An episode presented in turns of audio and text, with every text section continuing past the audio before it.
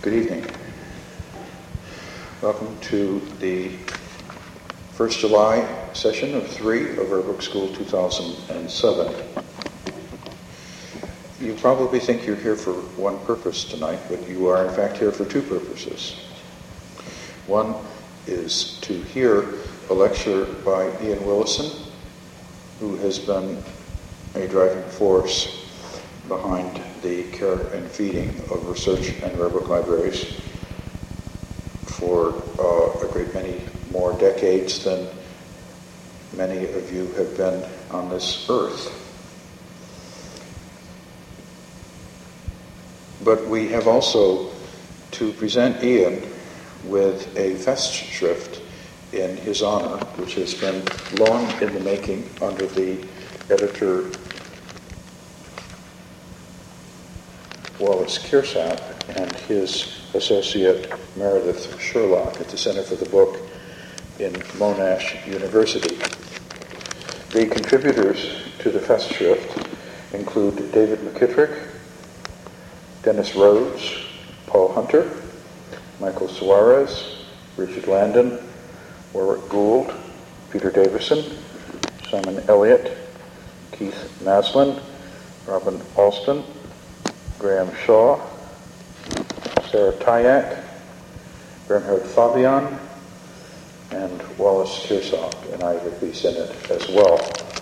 And you will, I'm sure, be able to prize this copy out of Ian Willison's hands long enough to take a look at it yourselves or at the Rare Book School copy during the reception that follows this lecture. Otherwise, it's the usual introduction. Here's Ian Willison. Brave New World or Mere Anarchy Reflections on the Revolution in National Research Librarianship.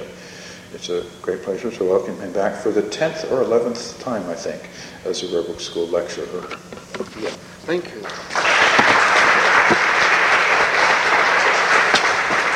Well, Professor Belanger, ladies and gentlemen, I am greatly honoured to receive this Festschrift under the auspices of the Rare Book School, and in particular to receive it in Thomas Jefferson's Rotunda, the original iconic site of his university library.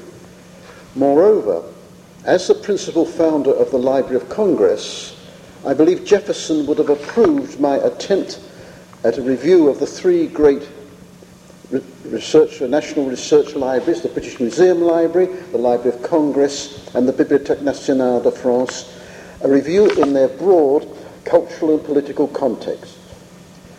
I begin then with the Ancien Régime, since I'm supposed to be talking about revolutions, represented by the reading room of the British Museum uh, uh Library, designed by the first great principal librarian, Antonio Panizzi, modelled as was this rotunda, on the Roman Pantheon. It was opened in 1857, and around its powerful ambience, almost a century later, I spent the first 34 years of my professional life. Now that is in, uh, I have to apologize that we have to use handouts. I have no visual aid. So handout number one is taken from the Illustrated London News of 1857 and is one of the classic, slightly exaggerated uh, engravings, uh, wood engravings of the uh, British Museum reading room as opened then. Uh, let me just correlate my own set. I start with two quotations. Now, they are on uh, two paragraphs in handout two. Um, it's slightly confusing because after handout one, the clip, there's another picture of the British Museum reading room that I wish I could hold back to the end, um, but I can't. So it's the next couple of paragraphs. First, Ansell was in his favourite haunt, the reading room of the British Museum. In that book encircled space, he could always find peace. He loved to see the volumes rising tier above tier into the misty dome. He loved the chairs that glide so noiselessly, and the radiating desk, and the central area where the catalogue shelves curve round the superintendent's throne. There he knew that his life was not ignoble. Now, the mention of Ansell indicates this comes from E.M. Forster's Longest Journey, a novel published in 1907. It is not mere purple prose. Forster just didn't do that sort of thing. And I can vouch for the authenticity of Forster's evocation, quote, in that book encircled space, um, he could always find peace.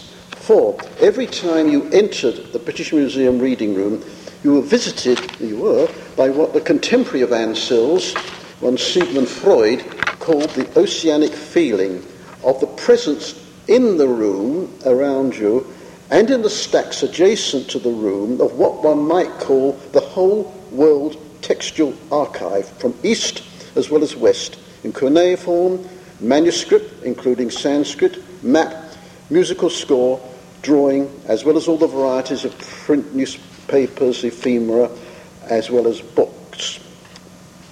But let us once focus down from the noble panorama onto a typical reader and his actual, actual daily practice. That is my second quotation. When I'm in London, I always walk here in the British Museum Library. It's a remarkable institution. In the shortest time, you will be given information on any question and on which books you can find material on subjects you are interested in. Here, every reader has a separate place we can lay out in any way he likes the books he has ordered, excerpts, notes, and so on. You order books, and they are brought to you almost immediately. For work on the sources in any language I, I will need in the future, I cannot imagine a better place than the library of the British Museum. That is, in fact, Lenin. But I could have been, say, Sir Sidney Lee, sitting near to Lenin, we assume, at, editing the definitive dictionary of national biography. Their common factor as readers being that both needed exhaustive access to the textual archive to achieve the intellectual self confidence based on the assemblage of hard fact, whether to consolidate the fragile imperial cultural establishment, thus the DNB, or totally to subvert it. Lenin, in particular, as a serious encyclopedic reader, envisaging a major, indeed world shaking project, whether we approve of it or not, was in the great tradition of what the French called philosophes, agents of, quoting de Tocqueville, agents of abstract literary politics, which went back to Voltaire, Diderot, and the encyclopédistes of pre-revolutionary France and its Bibliothèque du Roi at that time, and which in many, if not most ways, certainly included Thomas Jefferson, as we know, for example, from his correspondence with John, Ad- John Adams and others up to the end of his life. From the practice of Lenin, Lee, and other readers uh, of the time, we can see three distinctive features of the National Research Library in its classic phase of development. First, the archive, the textual archive, is essentially intertextual.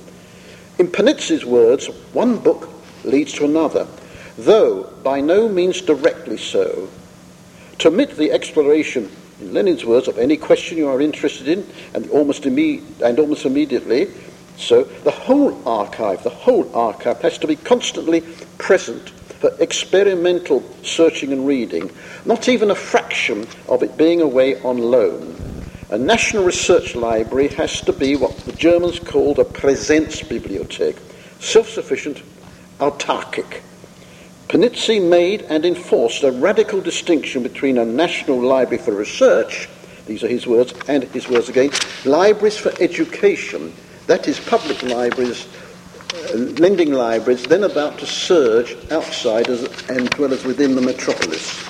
Second, the whole available archive, now greatly magnified and destabilized by the Industrial Revolution in text production, involving newspapers and other ephemera, as well as, uh, indeed, even more than books, had to be made accessible so far as a national component was concerned through state enforced legal deposit uh, of, the, of the national output, and for foreign literatures by state financed purchase.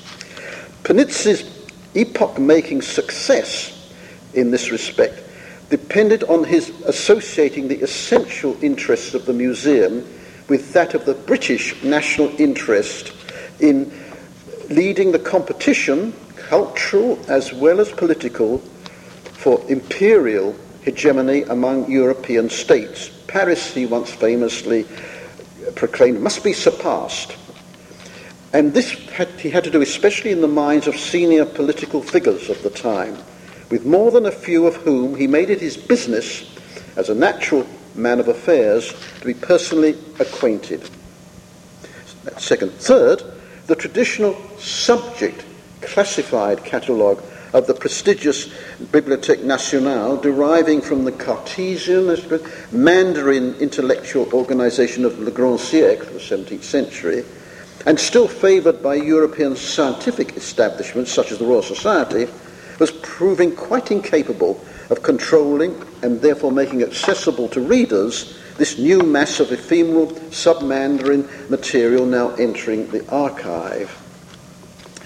Panizzi's third great achievement then was the establishment, against determined opposition of the Royal Society, the premier learned society of the time, no British Academy then, but uh, establishment of the theory and the practice of the bi- bibliographical, fine-meshed, alphabetic general catalogue, exhaustive but still accessible under the hand, so to speak, of the individual reader on Forster's catalogue shelves that curve to user-friendly effect around the superintendent's throne.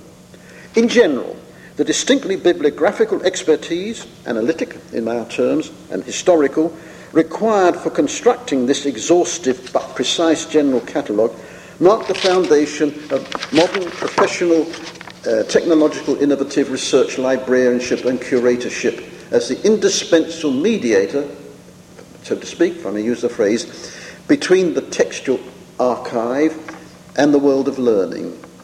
This mediation was essentially ongoing between the individual reader and the superintendent of the reading room on his throne. This super, the, the superintendent of the latest 19th century was again famously Richard Garnett. The Ransom Center at Austin, Texas, has a signed photograph given by Karl Marx to Garnett. Now, this we can hardly say is to Dick from Charlie, but it does argue substantial mutual regard, and that's very important. Other people of the time, uh, most famously Samuel Butler, but Ford Madox Ford, Joseph Conrad, many of the literary uh, members of literary life of the late 19th century were in the reading and related to Richard Garnett in particular. Garnett then edited his general catalogue for publication as a first step towards a complete mediation with the world of learning, extramurally, so to speak, by publication. It provided the first step towards the ideal, as the jargon of the time called it, universal catalogue, or what has become known now as universal bibliographical control. Further, only a few years later, the museum began to, the publication of the first of its special nor focused catalogues, such as the British Museum catalogue of 15th century books, edited by Garnett's protege A.W. Pollard. These catalogues brought to bear the highly detailed bibliographical fact and, most, most important, curatorial interpretative expertise on major issues in cultural history. On the macro scale, shall we say, the High Renaissance and the Proto Reformation, this being 15th century books. And this led to Pollard's bringing bibliographical evidence to bear at the macro, micro level to help solve what his collaborator in the Academy, Walter Greg, called the editorial problem in Shakespeare and Shakespeare's contemporaries, a problem that had been central to, central, central to English literary scholarship since the 18th century. Then, through his secretaryship of the New Bibliographical Society, Pollard extended what we might term Garnett's extramural, extramural push by making the library's own special catalogue of books of 1640 the core of, again, the first step in what became retrospective universal bibliographical control. That is uh, the short title catalogue of English books to 1640, the famous STC. All this marked the beginnings in Britain of the discipline of historical bibliography and, what's very important, the history of the book. But, excuse me, but Pollard extended Garnett's extramural push even furtherly and importantly out towards the general public with bibliographical sophisticated exhibition catalogues celebrating high profile tercentenaries such as the publication King James's Bible 1911, Shakespeare First Folio, tercentenary 1923.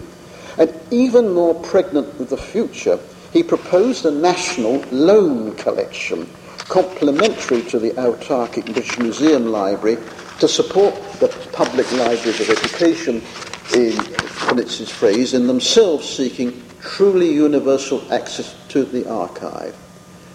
Finally, the classic status of the British Museum Library can be seen its impact in Europe in the introduction of the alphabetic catalogue at long last, after early 16th century, into the Bibliothèque Nationale itself, and the replication of the iconic reading room in the modernized Royal Library in Berlin. Then, outside Europe, among, among cultural entrepreneurs in the newer English speaking world overseas, we have the replication of the British Museum reading room in the building of the State Library of Victoria in Gold Rush, Melbourne, under Sir Redmond Barry, and in the reconstruction the Library of Congress in post Civil War Washington under Ainsworth Rand Spofford. All these, even the Library of Congress, we can interpret as conspicuous and permanent celebrations of mature 19th century liberal cultural imperialism. However, and I have here to come to the anarchy of my title, a crisis in the brave new world of Panizzian National Library autarky had become evident already by the end of the 19th century. There was a decline from the high noon of empire. So far as the British Museum Library was concerned, this was presaged by Lord Randolph Churchill's budget cut of 1886, the year of the so-called geological shift in British politics, associated, among other things, with the split within the establishment over Irish home rule. The annual purchase grant of the Department of uh, Printed Books in the BM was reduced by 40%. Second, largely due to the prestige of the German doctrine and practice of nationwide scholarship, Wissenschaft, particularly after the Franco-Prussian War, scholars began to be employed not only in uh, began to be employed not only in more fully research-oriented schools and institutes such as the London School of Economics, with their own research libraries, such as British Library of Economic and Political Science at the LSE, but also in the new civic universities of uh, the Midlands and the north of England. First Manchester, followed closely by Birmingham, Leeds, Liverpool, all no longer within easy reach of the BM Library. Moreover, so far as primary texts for scholarship were concerned, the new awareness of the importance of bibliographical evidence, which the great high Victorian enterprises based in the museum, such as the Dictionary of National Biography, and done much to bring about, began to require a far greater intensity, but also immediacy of local access to a complete European as well as national textual archive, which no one central library could any longer provide from its own collections in isolation. Thus, the acquisition of the John Rylands Library in Manchester. The effect of such thickening of the textual basis of humanistic scholarship was aggravated by the further surge in current book ephemera and serial production, an aspect of mass cultural democracy at the end of the 19th century, associated with Newnes and Northcliffe in Britain, and Curtis and Pulitzer in the United States. This challenged the will of the BM trustees both to widen the enforcement of the provisions for legal deposit and to hold the Treasury to its commitment to finance current, foreign, and general British as well as European retrospective purchases after the shock of 1886. By 1935, an authoritative surveys of libraries in Europe as a whole could insist that the mass of printed literature is now so great that, less than ever before, is any library now able from its own stock to satisfy all readers. There are probably at least 30 million different works in existence. The greatest library in the world, the British Museum, has perhaps hardly one in ten of these. It was therefore becoming clear that the only solution to the problem of bibliographical control of this relentlessly proliferating textual archive was to incorporate the autonomous national and other research libraries into a national, indeed international, library network. This would provide the supplementary national loan service required by now by scholars as well as laymen, based on the universal catalogue envisaged by Garnett and Pollard. Nevertheless, after the publication of the General Catalogue had been completed in 1905, the British Museum entered a half century of what can only be described as, if not anarchy, then serious and deepening introversion, reflecting the moral, I think, the moral exhaustion of the post-war 20s, and in particular the totalitarian, totalitarian threatening 30s in interwar Britain.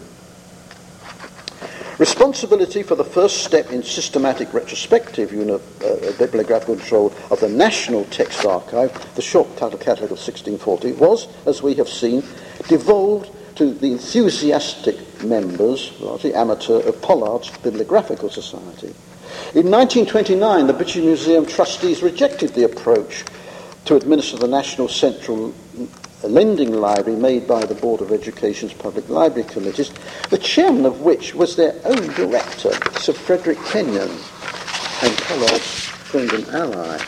This refusal had the effect, among other things, of obliging the independent Science Museum Library, under the direction of the innovative S.C. Bradford, sensitive to the move in national interest from the humanities to the, social, to the sciences, natural sciences in the threatening 30s, to take over national leadership in scientific documentation and service to users, again greatly pregnant with the future, as we shall see.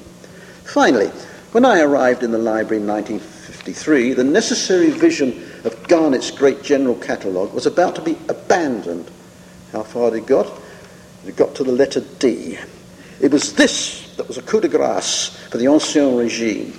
And the last great figure in the history of the British Museum Library Frank Francis, my, first boss, was about to turn what he called the, quote, buoyancy and verve and confidence of the Library of Congress for exemplarity in the necessary revolution in national research librarianship, which, to which we must now, in our second part, turn. After being set up by Spofford as a de facto national library, it would seem that the buoyancy and verve and competence of the Library of Congress was to depend largely on the library being, in the words of Justice Frankfurter to Franklin Roosevelt, quote, the great centre of the cultural resources of the nation, whole nation, in the technological setting of the time. Over the long haul, it was and has been the technological innovation that sustained the buoyancy of the library from Herbert Putnam's printing of continent-wide distribution of LC catalogue cards. It's the distribution, um, it's by automation through the machine-readable catalogue MARC program, to James Billington's progressive digitizing of the National Archive the Internet now. We might say that the necessary favourable geopolitical context was, of all this, the advance of the United States of America from original creative periphery, a long time ago, in the English speaking world to post imperial global culture and centre. Post imperial global centre. Specifically, then, the buoyancy and verve and competence of the Library of Congress might be seen to have originated in what Howard Mumford Jones has called the Age of Energy following the American Civil War. Moreover, in contrast to the otherwise comparable in part derivative from the USA, developments in the library system of the later subcontinental USSR under the central command of Lenin and Krupskaya, American pragmatic cultural nationalism was and has remained essentially pluralist and interactive in its organization involving local library consortia, publishers and corporate philanthropy, represented by Carnegie, Rockefeller, later Ford, in the words of the New Cambridge History of American Literature, it was, and I quote, high culture that was America's messianic and imperial culture in the later 19th century. And its proponents were the builders of monumentalized cultural institutions, museums, orchestras, libraries, and their architects, such as the energetic Stanford White, who monumentalized this rotunda now restored, thank God, and eventually got shot. I'll now summarise from Jane Aikin Rosenberg's excellent study of Herbert Putnam. Putnam was the first librarian of Congress and the first administrator of any national research library to be recruited from the relatively new, largely Anglophone, free public library lending, lending library movement.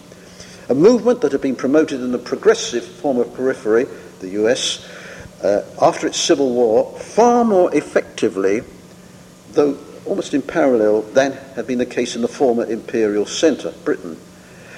Putnam projected the Library of Congress and with it national research librarianship onto a new path, which he defined as a nationalisation of the research library, not in terms of classical autarky, but in terms of, and I quote, extending the benefits of its collections and its technical processes, key phrase, to the country at large through the libraries, which are the local centres of research involving the use of books. However, as Putnam further developed the outreach functions of the Library of Congress as a national institution of genteel high culture, the imperial, the, thing, uh, the uh, messianic imperial culture, um, attracting scholarly consultants to interpret the ever deepening collections in, uh, in classical mode, as well as commissioning musical works and performances, he found himself distanced from an increasing culturally demotic, so to speak, public library movement that aimed to make the Library of Congress the agency of a New Deal library ethos concerned with, and I quote uh, Jane Rosenberg, leisure time, cultural, social, educational activities, and no longer simply with a public of serious investigators. When Putnam retired in 1939, continue with Rosenberg, his major accolades came from scholarly groups such as the American Council of Learned Societies and the American Historical Association, rather than from the professional library community.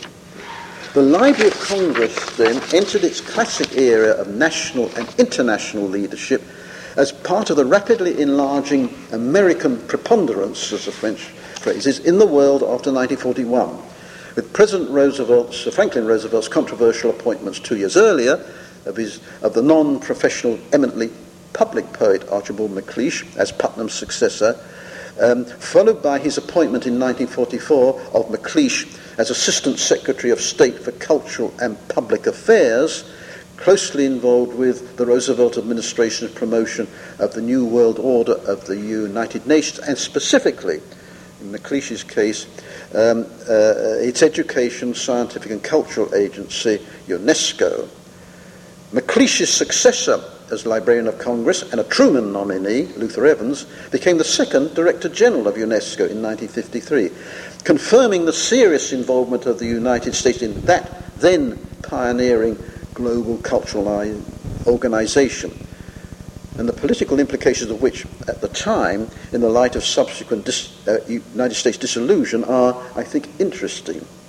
The whole American pre war National Published Archive and overseas acquisitions have been found to be dangerously inadequate for servicing the radical expansion and deepening of the former largely peripheral involvement in world military, political, and cultural affairs of the USA.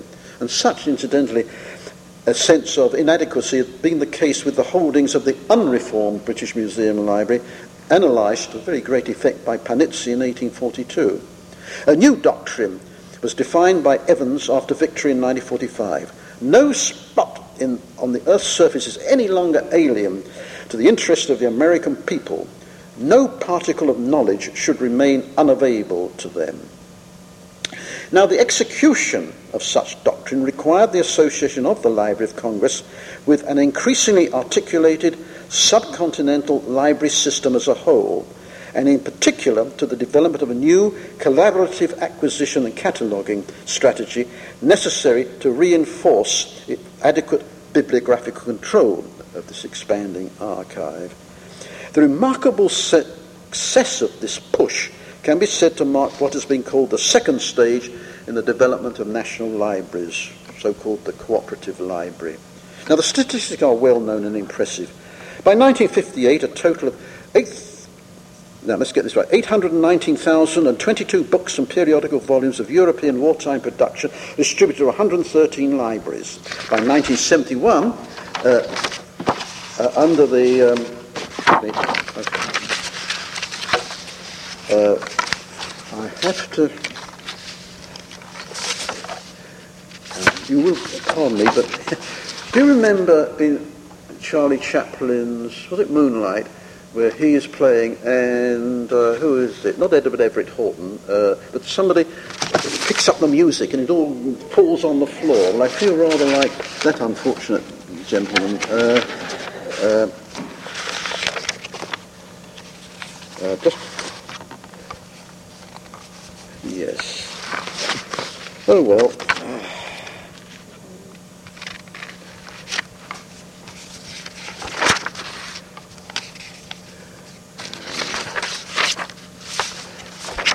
Now, oh, yes, I've got it. Public Law, Law 480 program. More than 14 million items, mainly from political unaligned countries of third world, were distributed to 41 major research libraries. This, after all, was the euphoric age of the age of the Marshall Plan.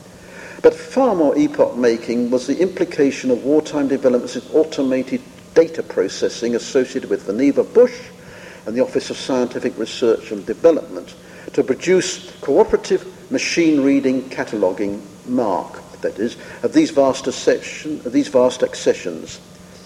First pronounced feasible by IBM in 1964 and integrated into international as well as national cooperative practice as a consequence of the National Programme of Acquisitions and Cataloguing, NPAC, its formal adoption by the International Federation of Library Associations, IFLA, non-UNESCO government organization, as central to its program for universal bibliographical control, UBC, finally launched collaborative control of the whole textual archive globally and permanently, regardless, regardless of exponentially growing production.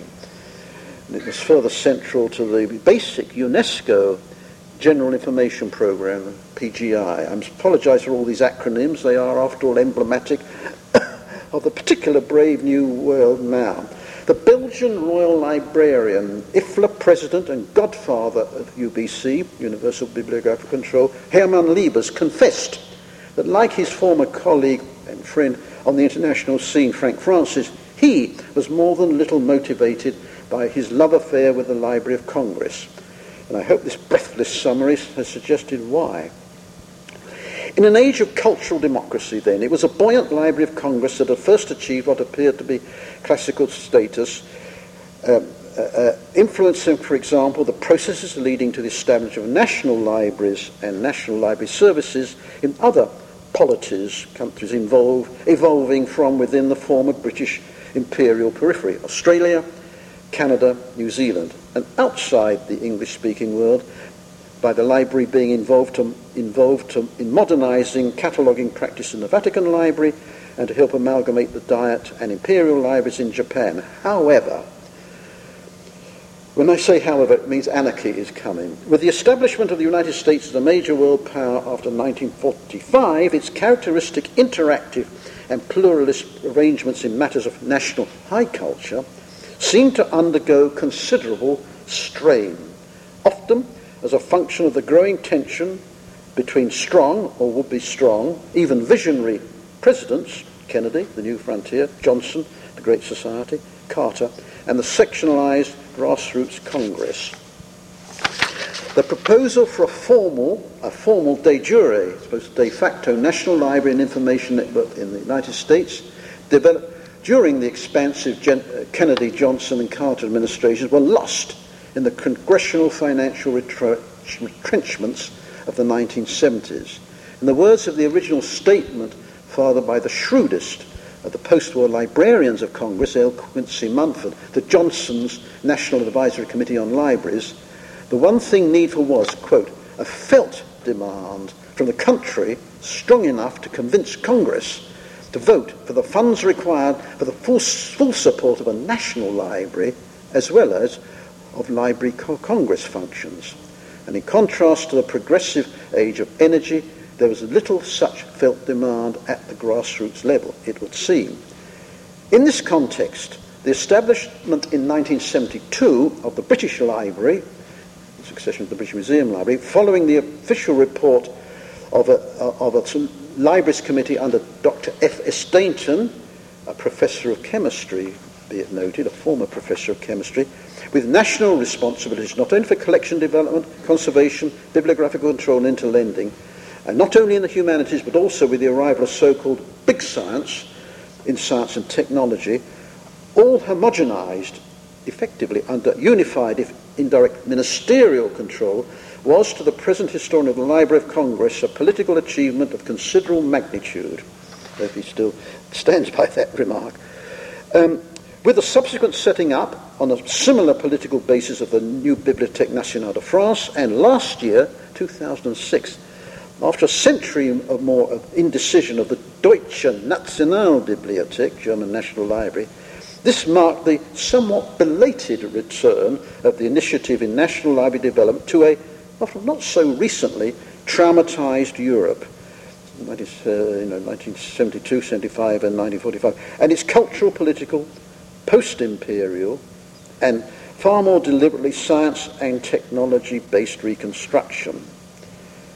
However, again, the matter was by no means so simple as that, particularly in Britain. As newly released records now show, the proposals of the British Museum director, Frank Francis, and the trustees to the Dainton Committee, however well updated, were nevertheless politically and ruthlessly marginalised by the new men, such as the chemist, Dainton himself, of the new post imperial, self consciously scientific and technological establishment, celebrated famously uh, by C.P. Snow's Two Cultures and the Scientific Revolution. And Snow became Minister of State at this time, promoting the government's um, uh, policy in this respect. They, the new men, rejected the British Museum represented by what they termed Sir Frank, quote, Sir Frank Francis's conception of the National Library and Archive as a museum of literature and manuscripts, and not as a working library with a clearly defined set of uses. Their success was represented initially by placing a large, and I have to say highly articulate cuckoo in the traditional nest, the National Lending Library for Science and Technology. That was in Yorkshire, not in London. Greatly expanded from Bradford's pre-war Science Museum library that I mentioned. For a number of years after the opening of the British Library, one has to say there was an anarchic conflict between Snow's two cultures, only revolved slowly, if, if I may say so steadily, by the traditional British Museum library people, such as myself, deciding that if you can't beat them, then join them. From my point of view, this took and is taking the form of infiltrating the new citadel of automated universal bibliographical control by initiating, on the basis of the rare book collections of the British and other research libraries elsewhere, the enormous task of extending UBC, Universal Bibliographical Control, retrospectively to cover the whole of the World Textual Archive. And this is in collaboration with the traditional world of learning but now with its own new historicism and its sensitivity to the material conditions of text public production. And that's a subject for another lecture, I fear. We thereby do reintegrate the Museum of Literature uh, and Manuscripts with a working library with a clearly defined set of uses, as in fact had been envisaged in and Pollard's original agenda. We began in the 1970s by extending, on a machine readable and collaborative basis, and at maximum speed, I have to say, to forestall central bureaucratic interference, it was the era of Margaret Thatcher. Pollard's original and Donald Wing's subsequent short title Early English Language Catalogue project, 1475-1700, we extended that into the vast take-off period of the 18th century, the 18th century short title catalogue, the ESTC. We followed this with an extension of Pollard's concerns into Europe, first with the incunable short title catalogue, based on the Union catalogue in Berlin, and then the European, European hand-printed book project up to 1820, both, however, driven by the British Library's incunabulist Lotte Hellinga. Finally, we have moved into the whole world archive, starting with the South Asian and retros- Burma, South Asian and Burma retrospective bibliography to 1800, SABREB, in the hands of the head of the British Library's Africa, Asia and Pacific collections, Graham Shaw. I'll come back to him a, later on.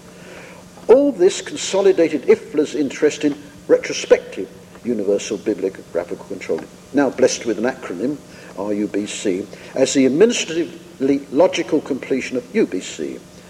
At the same time, the ESTC and its progeny, following the other pioneering interest of Pollard's in particular, consolidated the power of the history of the book as an emerging key discipline within the, these globalizing new historical humanities, offering a statistical and trade-wise, trade-wise base, much in, envied by the French historian, historian du livre, historians of the book. Thus, the force of the contributions of Hellinga and her colleagues to the Renaissance Reformation volume of the Cambridge History of the Book in Britain.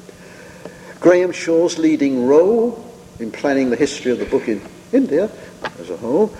Um, and last week, the publication of the first systematic collaboration between the libraries, British libraries curators, and the world of learning at large on the global interaction between the textual archive and literary cultures. This is Literary Cultures and the Material Book, just published. This essential contribution to the developing and its, and in its way revolutionary study of globalization in history is, in the words of Robert Darnton's preface to the book itself, quote, a high point in the history of book history. The third, and it says final, stage in the whole process that we are considering is for the National Research Library to mediate not only between the textual archive, the scholar, and the serious reader, but also between the archive and the layman.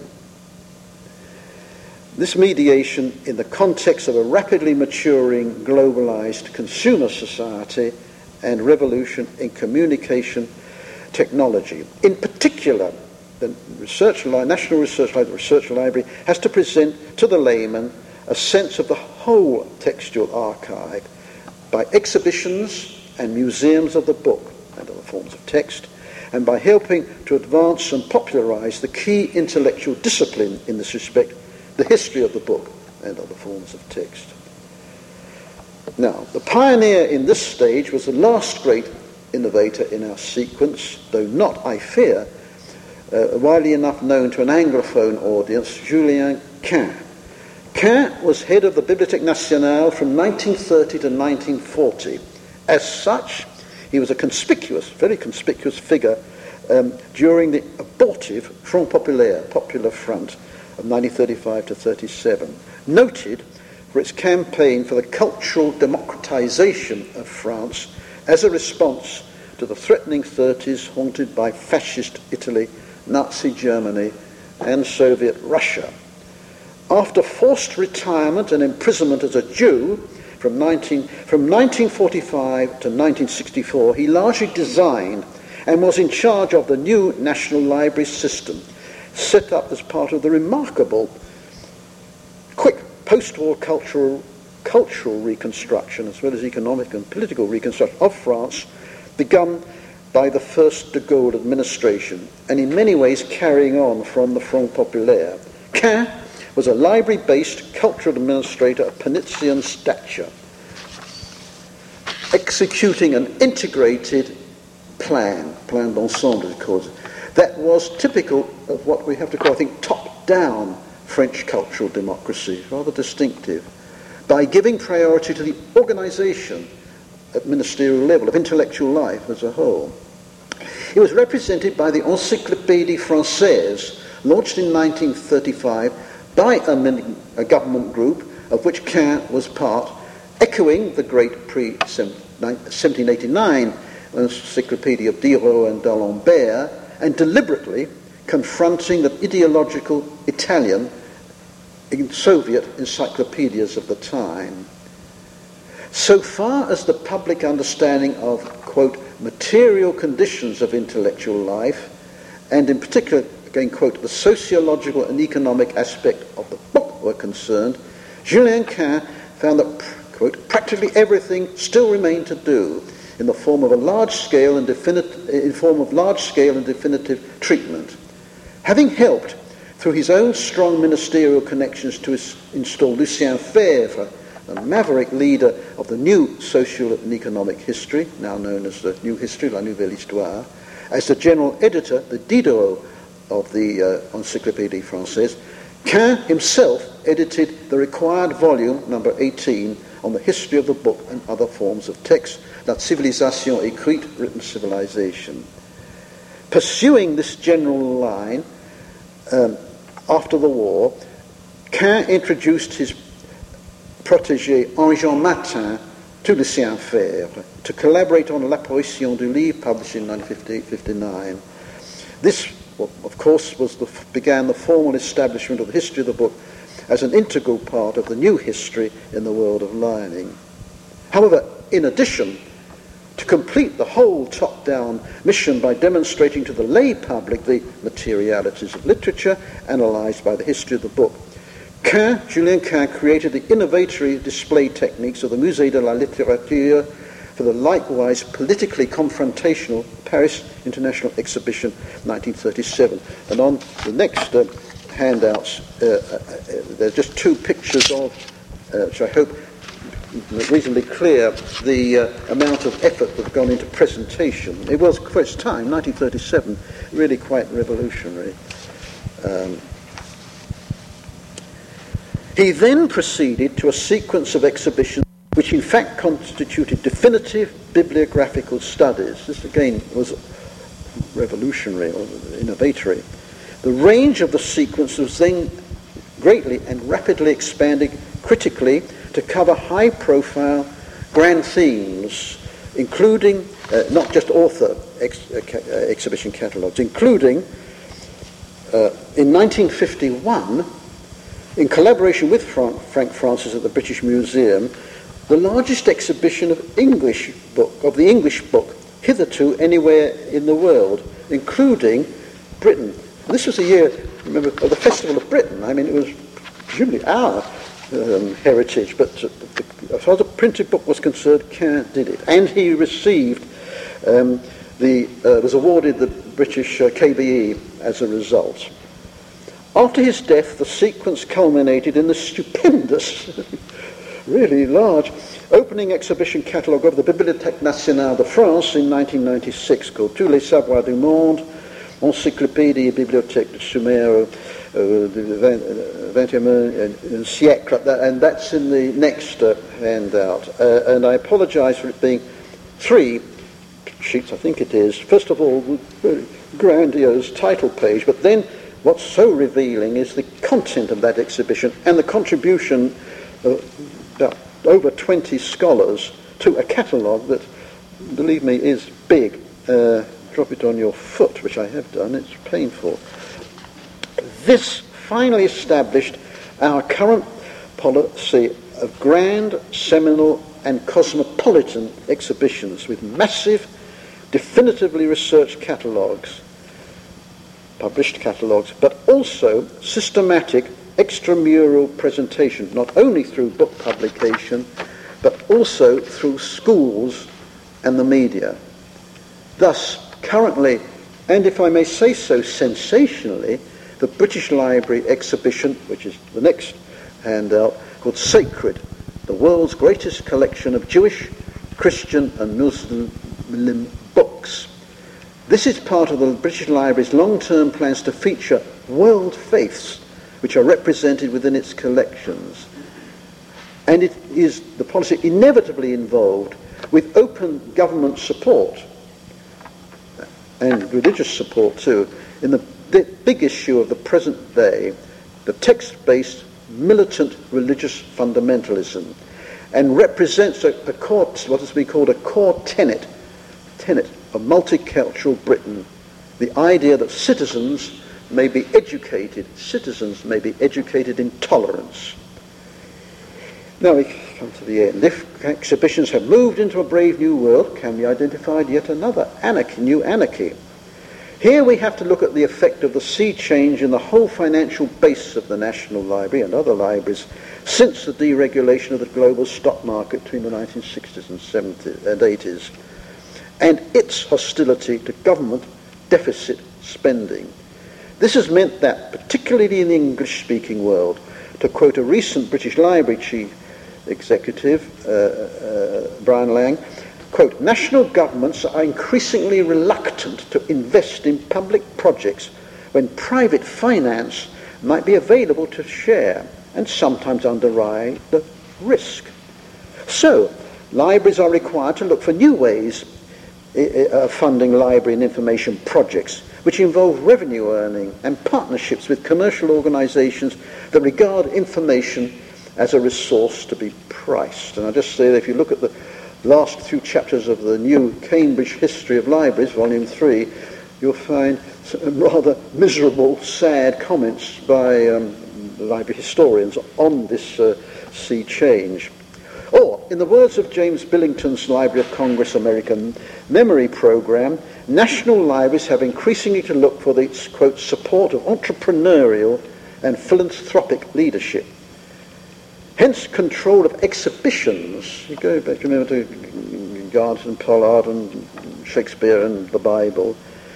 In the British Library, is uh, uh, in the hands uh, of a directorate that, believe it or not, is called for strategic marketing, marketing and communication, headed by a recruit from the world of management and investment consultancy, Ernst Young. One might compare the effect of all this with the effect of the takeover of creative editing by marketing within current media-driven globalized publishing. That is to say, an almost frenetic market-driven increase in, in sheer activity, turnover, threatening inevitably, if unintentionally, to a compulsive, even claustrophobic, perhaps dumbing down across the whole range of the now vastly more accessible archive in its broadest sense. Thus, if you will see from page three of the publicity leaflet for the sacred exhibition, we have, and I quote, an afternoon of free activities, which takes you on a creative journey inspired by the Jewish, Christian, and Muslim faiths. Workshops, food, crafts, with a mesmerizing, whirling dervish dance, bringing a day of celebration to an extraordinary end, unquote. The whirling dervish dance, I may say, took place just outside a British Library reading room. Lord knows what Richard Garnett would have made of it. Lord knows even less what Garnett would have made of his own old British reading room being invaded by a Chinese army this September. That's the, the second uh, uh, photograph of the, of the, reading room. Even if, if only in terracotta, sponsored by the banking conglomerate Morgan Stanley. Now, the actual layout of that exhibition is absolutely embargoed, so we've got a artist to take the advance announcement and produce a fantasy, uh, which is what that is on the floor of the uh, reading room. In its way, it's a powerful icon, to use the phrase, of the common end of cultural empires, Chinese as well as British, European. I conclude, the production of the textual archive is now almost running amok in a few days at midnight in the university bookshop here and hundreds of bookshops all, bookshops all over the world, not the second, but the seventh coming of Harry Potter will be proclaimed. Can intellectual control over the production of the archive be reinstated? Yes, among other things by the deep, sobering perspective of the history of the book I've been outlining and other people are outlining. Um, being presented, the, the perspective being presented to the citizenry as well as to the archive professionals directly by publication. Harry Potter will have a section in the final volume of the history of the book in Scotland, J.K. Rowling being a good Edinburgh girl, and by exhibition. The latter strategy might be insisted, assisted through rare book school courses on the history and practice of book exhibitions. All this can and should be based on the continuing viability of Thomas Jefferson's optimistic belief in the inevitably upward progress of the human spirit as embodied in the textual archive and sustained by the oceanic feeling. As he wrote to John Adams from Monticello on September the 4th, 1823, the light which has been shed on mankind by the art of printing has eminently changed the condition of the world. And while printing is preserved, that light can no more recede than the sun return on his course. Thank you.